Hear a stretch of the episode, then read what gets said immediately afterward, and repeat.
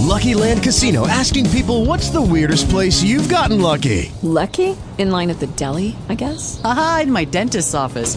More than once, actually. Do I have to say? Yes, you do. In the car before my kids' PTA meeting. Really? Yes. Excuse me, what's the weirdest place you've gotten lucky? I never win and tell. Well, there you have it. You can get lucky anywhere playing at LuckyLandSlots.com. Play for free right now. Are you feeling lucky? No purchase necessary. Void where prohibited by law. 18 plus. Terms and conditions apply. See website for details. Talk shoes. Recorded live.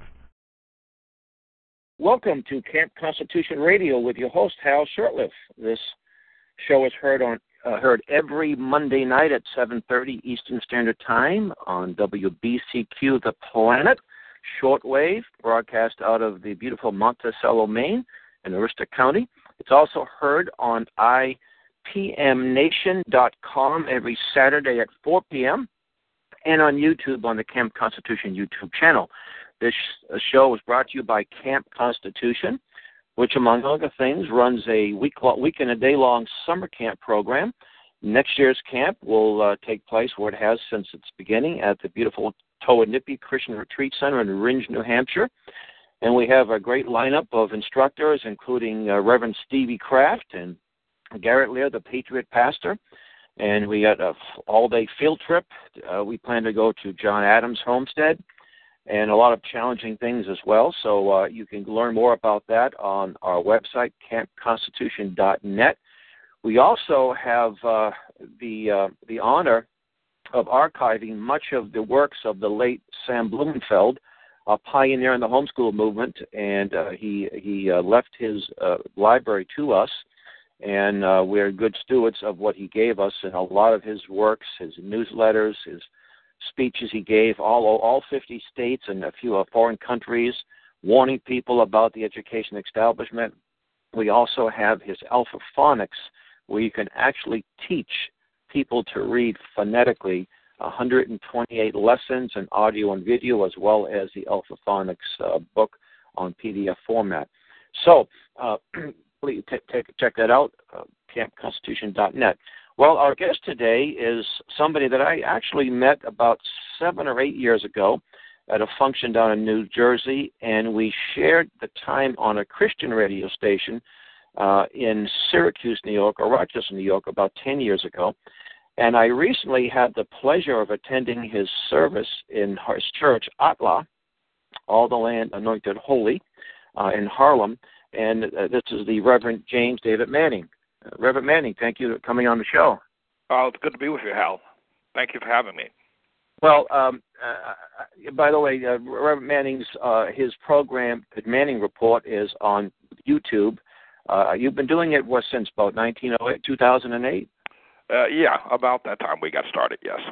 And as a result of some of the, I would say the truths, and you say hard things, but like the Lord, some truths have to be hard and uh, people have referred to you as an Uncle Tom because you're hard on blacks, but you're also hard on whites. I some of your videos, and you're speaking the truth. One of them that really hit home was uh, you were you were saying what's wrong with you white people for having leaders like Glenn Beck when you had people like George Washington, and it's sort of humorous, but at the same time.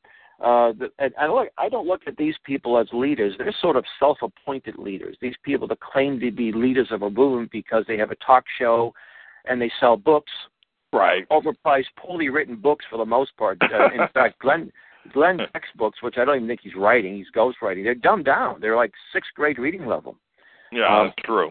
Yeah. And uh, and so uh, and also um, you made a comment on the fact when the show that we did back in it was about ten years ago, you mentioned that most blacks are racists. And yeah. uh, it was it was interesting because I did a little history uh, there was an incredible book that came out right after the Korean War, and it was called Brainwashing by Edward Hunter. And this is a man that most likely coined the term brainwashing. And he had a chapter, it was called The Negro was POW.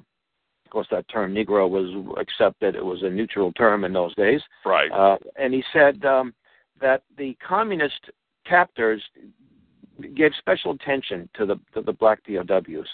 They wanted them to turn against America. They showed them films of the Ku Klux Klan and Jim Crow, all the negative things that went along uh, with with uh, you know the the racism in, in the United States. And but they only got one or two that actually defected, and they learned. They said that the Black American is two things that kept them from turning. One is that they have strong religious convictions, and two, that they lack the capacity to hate. And I think the enemies of our nation, most of which have white skins, by the way, uh, learned a lesson from that. And it wasn't a few years afterwards that some of these militant type organizations, I mean, the uh, the Black Muslims, which by the way was founded by a white man, uh, they've been around since the 30s, but they really didn't have the big of an impact outside of a couple of cities, Detroit, Chicago, maybe. They got a guy, um, Malcolm X, he came on the scene, and he got all kinds of media coverage, and and then you had the groups like the Black Panthers and many, many other groups. And you know, I just think, what what does the Bible say? What is what is what the, what does the Word of God say about uh, in the book of Proverbs? I think it's Proverbs six. He says there are six things the Lord hates. Seven is an, are an abomination to Him, and one of them is hands that shed innocent blood, and uh, brothers, men who sow discord among brothers. And uh, so to just comment on, and make some comments on that, if you would. I, yeah, the the fact that black people are racist, I think they're the the the the, uh, the epitome of racism. Racism for black people is uh, has been and developed over the past 50 or 60 years as a cottage industry. Indeed, uh, most of the income that flows into the black community can find its roots in racism, and without racism, I think the black community would be be bereft of of, of supporting itself. Um, Lyndon President Johnson said in order with uh, working with Adam Clayton Powell at the time, Congressman, from Harlem. What was yes. what was known as the uh, Great Society and uh, through that, uh, billions of dollars, trillions of dollars rather, have been poured into the black community. There have been uh, over the past 50 years, a trillion dollars a year. Of course, that's not just black community, but to so-called poor and underserviced and underprivileged persons in America. But the majority of those people are are, are black people. Um, and the the the other item is is most of the income, as I said before, that flows into the black community flows in as a result of some sort of racist policy, whether it be through affirmative action, whether a black lawyer uh, goes to a, a school and becomes a lawyer and and and and gets affirmative action grading.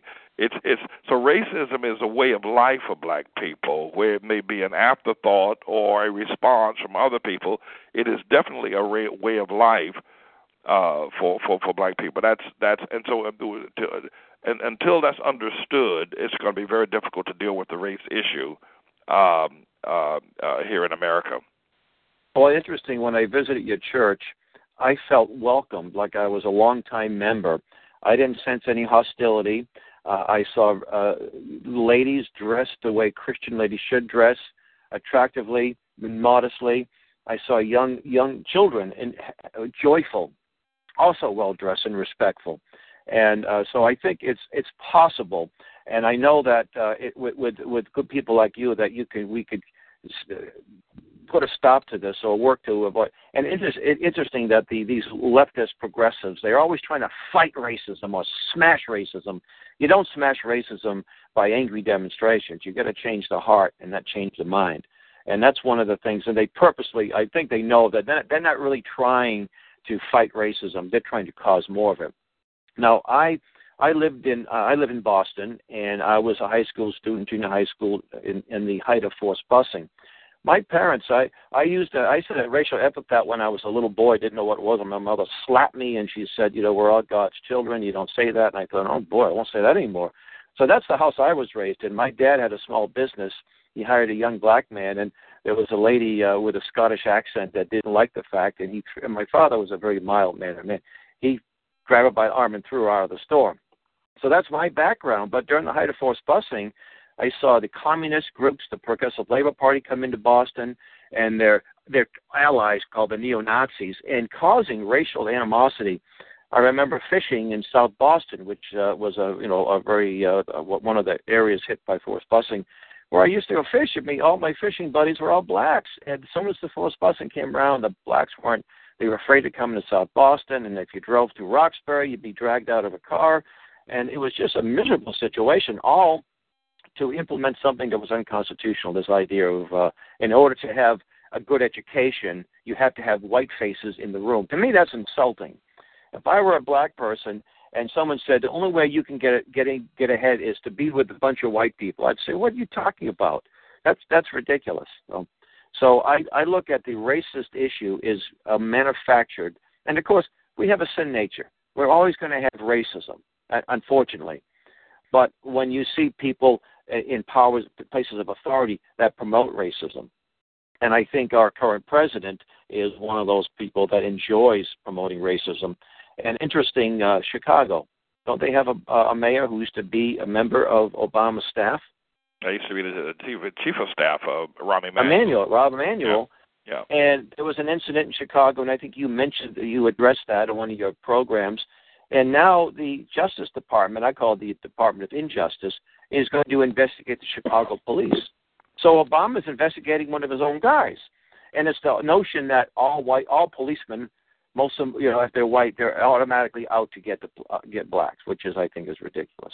And that doesn't keep in mind that there are incidents of police brutality. There's no question about that.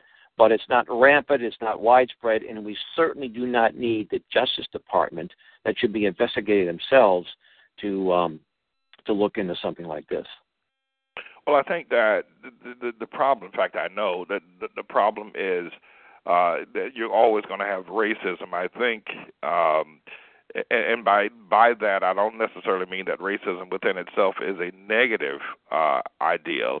I, I, I, I don't think that the many of the, the people from from Japan would necessarily have ill feelings towards people from India um, or, or vice versa, or other types of persons. However, when it comes to Negro people, a term that was neutral some time ago, uh, but has now become a, a word of disparaging because of the because of racism. Um, there's a lot of baggage attacked attached to uh, to black people. Um, and it has to go back to God. It, it, in order to solve the problem, black people are going to have to take this matter back to God, and and the world's going to have to look at this as well. Uh, namely, when you look at the continent of Africa, and you look at its social development over the past two, three thousand years, uh, you will notice that its development is not on par, let's say, with the continent of Europe or, or North America, or even South America for that matter, when you make a comparison socially, and when you look at the if if if, if humanity is going to be judged on a scale of of social development, then then Africa will come in at the low end of social development, at the, the bottom of the totem pole. That would then begin to cause people to reflect upon people from that particular continent of social development as being subpar, which would create a whole lot of other things. I, I guarantee you, if if the tables were turned, if uh, Africa as a continent uh, and its social development was uh, like what's happening with North America and, and with the United States in particular, and the United States, on the other hand, was of uh, lower social development, but but uh, or, or, or England, for instance, let's just use England, uh, the United Kingdom was on the par of let's say uh, Uganda or Nigeria.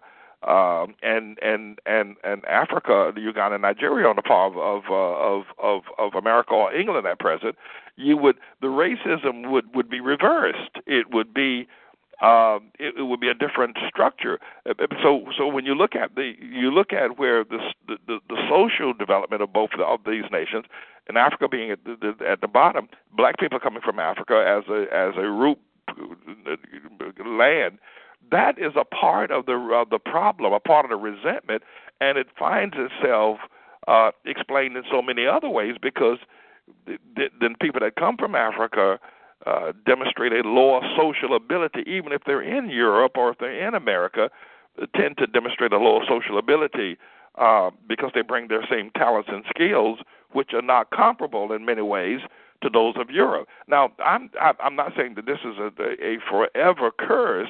It's something that can be worked with, but it's something that's going to have to be acknowledged. It's a conversation that you don't hear when the pundits or the politicians are talking about racism. They're saying we just need to create laws to create more justice uh, so that through creating laws or creating creating affirmative action, that people can then be on the same par. That nothing could be further from the truth. We're going to have to go back and look at this very painful truth that I just talked about in terms of Africa not being able to be socially developed along and and and, and along the intellectual lines, along the social lines, cultural lines as other nations. If you're going to have the same kind of a respect. Uh, but the whole process is all backwards, and the pain that's associated with racism is is not really looked at. So when people hear me talk, they say, "Well, you know, he, you know, he's a hater. He hates his own people. He hates his own race. He hates black people." Uh, that's one of the uh, things that they say about me most. Um, but it, it isn't that I hate. It's just that I'm just trying to uh, help us understand. First of all, that even with the works of Dr. King and others, uh, it, the problem of racism hasn't been solved. In fact, if you look at where we are since Dr. King, we're far worse. We were better far worse. as a people uh, before his I Have a Dream speech. We had stronger families. We were less violent. We were not in prison at the same rate. Uh, we had a better sense of uh, of uh, of of social uh, respect. Uh, we've gone off the rails since Dr. King and the civil rights and social movement. So, well, I think it was I think it was Walter Williams uh, in one of his articles some years ago. He said that the Black American that they survived slavery, Reconstruction, and the Ku Klux Klan, but the welfare welfare state is killing them. Right, and he's absolutely right. Well, something uh, to that effect. Yeah. yeah. Or the Great Society, the Great Society, which is uh, the welfare state, is killing the black family. And um, uh, yeah, so uh, getting back to it, you mentioned Africa, and uh, you actually been to Africa a few times. You went yes, to I, Liberia. I, I've been there several times. Yes. South Africa. So you're speaking with someone, but it's been my observation that many sub-Saharan Africans, when I meet, I, I have some friends from South Africa, uh, some folks in my church over the the South Sudan, they have such incredible moral standards. And when they come over here, you know, and it's it's a culture shock when they just put on our TV set or pick up a, a magazine, and uh, it, it's incredible. So, uh, so I, I tell people, I said, forget about sending missionaries to Africa. They ought to be coming over here to evangelize because you know they haven't been and on the homosexual issue as well. It's uh, I mean, it's not nearly. In fact, my my friend uh, Scott, um, Pastor Scott there, uh, Lively, went over to uh, Uganda and uh, you know he spoke to the assembly there, and they passed a law. Uh, and he caught. Now they want to sue him because they think he's was promoting hatred and killing homosexuals. But over there, it's just it's just something that uh, I think they're very much ahead of us morally in the you know compared to where we are today. Yeah, that's on that particular issue. Yes, uh, but there, uh, and as you very well know, Barack Hussein Obama has been advocating or actually threatening uh, African nations uh, that, that, that unless they uh, began to uh, uh, uh adopt uh, homosexuality as a lifestyle of humanity, and and and, and humanity, uh, I suppose, is is that he is going to withdraw whatever support America gives to these nations, and many of these nations have pretty much remained steadfast, but others are beginning to crumble a bit under the under the pressure. Uh, but right now, they got some in Uganda, in Nigeria, and in uh, I think several other nations. I can't think of them right now. Have very strong anti-homosexual laws. In fact, you could be put to death. Uh, What's interesting is uh, communist China has, does not allow. It's illegal for homosexual behavior. And that doesn't seem to be an issue with the progressives and socialists and the neocons. They love communist China. And uh, uh, the Muslims aren't exactly wearing uh, rainbow burqas, do they? They're pretty hard against the homosexual. Yet all of these progressives and leftists love the Muslims. And I thought, I, I I was trying to figure out why. And I thought the answer was very simple. is because they have a common enemy. The common enemy is Christian America. And that's why they work with the Muslims. But the Muslims, uh, they'll work with these folks, but they don't have a great love of the. Uh, you don't see too many Muslims marching in the so-called gay pride parades, do you? No, you're not going to see it either. Muslims throw homosexuals. I call them sodomites, by the way. Right. They well, throw, that's the, they yeah, throw they uh, throw them off the roof. Uh, they they they you, you're definitely not going to see that. Uh, I think it was uh, forget now the late uh, not the late but the former president of Iran said that uh, Mahmoud uh, Ahmadinejad that was his name said they don't have any homosexuals in Iran. I'm sure that they do, but they definitely would never present themselves as homosexuals because they'd be instantly executed. Uh, but we, you know we have major social problems going on in America, and I think the biggest racist problem that has happened in America has been the election of Obama. He was elected simply because of his race, uh, and it has stirred up more racism in, uh, over the past seven years since he's been illegally placed in office. And well, you know, it's not it, it- it's not just that, but it's also the uh, affirmative action, which you mentioned earlier. Now, uh, here's a white guy. Hey, I'm qualified for this job. You talk about equality. I'm all in favor of that. If that black guy has more experience, or that black lady, or whatever, hire him. But don't hire him because he's black. And then what happens is a stigma. Yeah, uh, uh, the the fellow black says you just got that job because you're black, uh, not because you're better. And so it's a lose lose situation. And if we talk about equality, let's talk about equality. That's inequality. This idea of reverse discrimination. That's that's well, that's still discrimination, and it's still evil. There's no such thing as reverse. It's either discrimination. It's discrimination. Bottom line, whether it's white versus white or black. I'm still And I trying think that to caused a discover. lot of resentment. uh, I'm still trying to discover why on earth would America ever do something as racist as uh, affirmative action? Because it has as its very premise the fact that people aren't equal, so therefore you have to raise or lower the playing field, whichever is appropriate, uh, because people of themselves are not equal, and that's a that's a statement that says uh, inequality exists, so let's make it equal through some other process. I can't imagine why. I, I, I loathe the idea of affirmative action because it is a confession of being unequal uh, to some other person. If, as you just stated, uh, if a person is an engineer, whatever it is, and he's better qualified if he's black to get the job, then hire him. But don't hire him over you simply because he is black but less qualified. Uh, that's, I mean, I can't imagine why that still stands and that America has not been up in arms over that issue, why it ever became a part of the way we do things in America. But it is, and because racism is very much uh uh alive and well, and it's going to remain that way for quite some time to come. Well, I know when the uh, equal right, the 1963 64 Civil Rights Act was passed. I think it was the senator from North Dakota, McGovern. Was it McGovern? Oh, Humphrey. And he said, if this sets up quotas, I will eat my hat. Well, he never ate his hat, but it did set up quotas, and I think that's the worst thing that could have happened. And I want to mention too that um, the founder of the John Birch Society, Robert Welch, wrote an essay. It was called "To the Negroes of the South," and he was raised in the South. You know, and he mentioned he just gave fact. He got most of his information from Ebony magazine from Right. the 50s and early 60s, and he mentioned how many banks are owned by Black Americans, how many churches, how much real estate, how many millionaires, how many college graduates, and on and on from slavery up until 1960. That Right. the, the American black has made more progress than any group of people in the history of mankind. All, even with all the negative things, the the Jim Crow and all these right. other things, Oh, that's right. and and much progress was being made. And it was what George Booker T. Washington said in his uh, great uh, autobiography that when you have something to offer the world, they won't ignore you that long.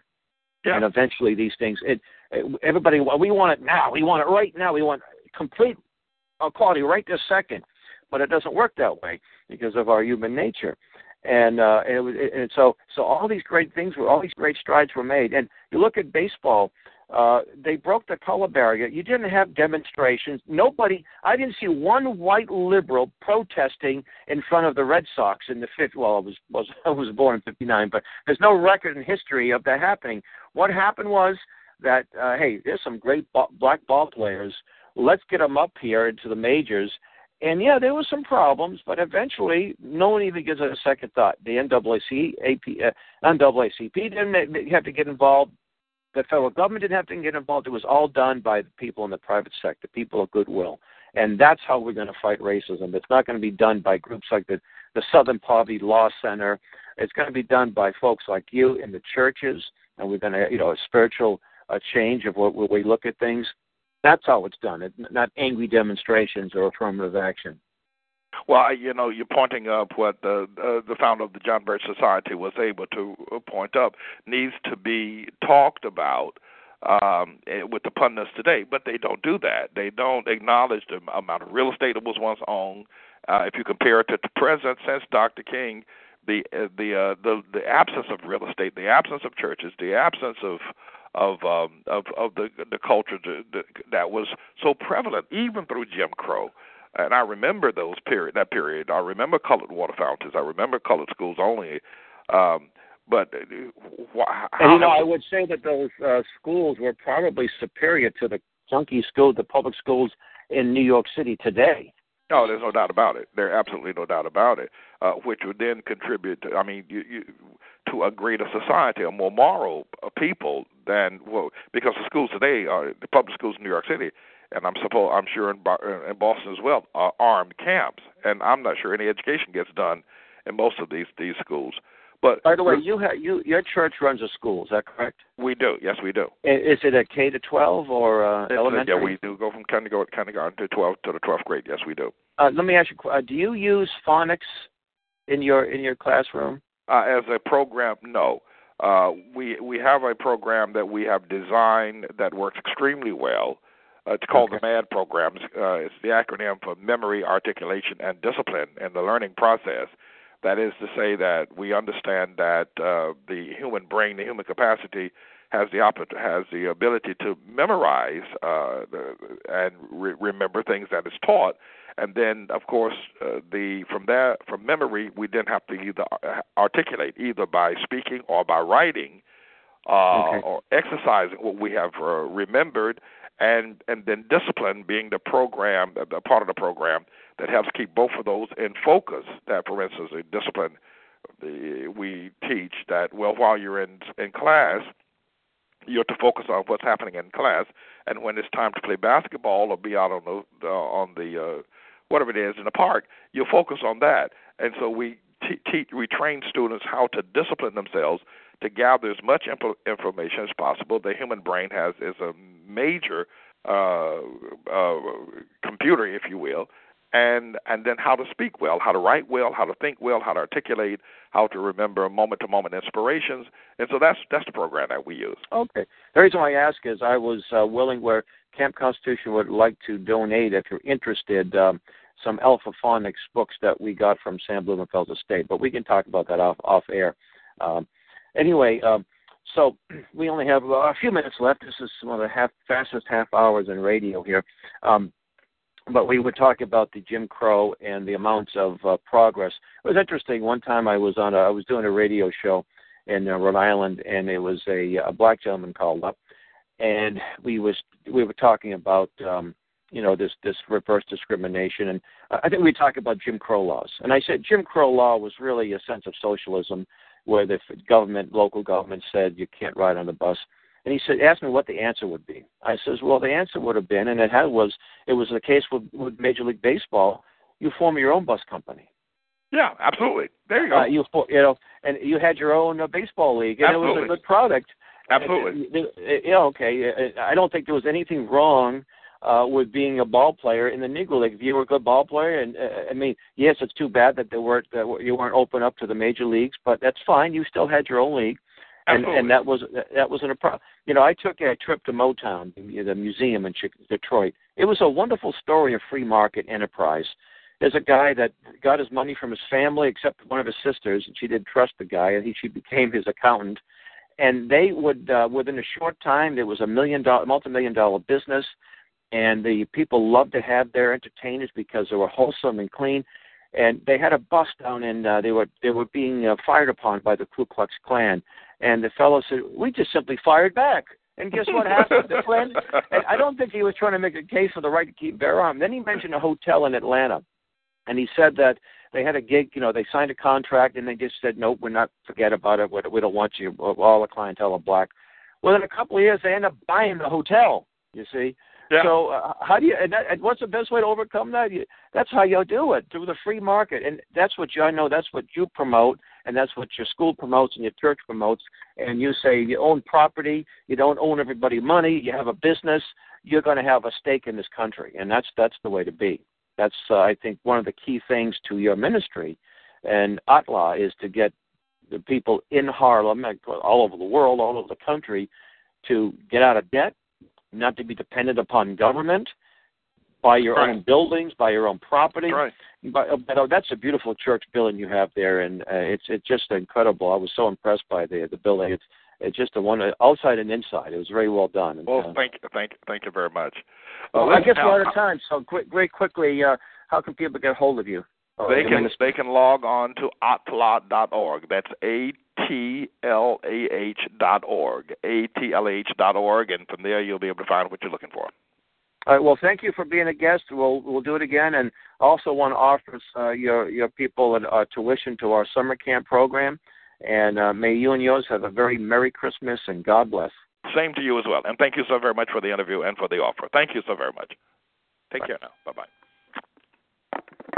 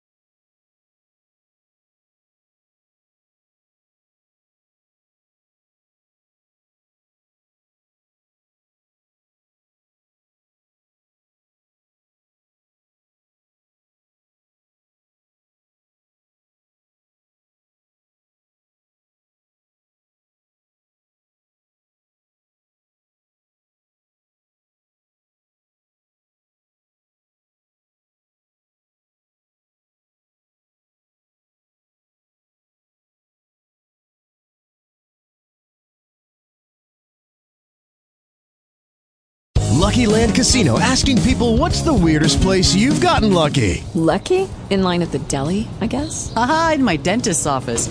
More than once, actually. Do I have to say? Yes, you do. In the car before my kids' PTA meeting. Really? Yes. Excuse me, what's the weirdest place you've gotten lucky? I never win and tell. Well, there you have it. You can get lucky anywhere playing at LuckyLandSlots.com. Play for free right now. Are you feeling lucky? No purchase necessary. Void where prohibited by law. 18 plus. Terms and conditions apply. See website for details.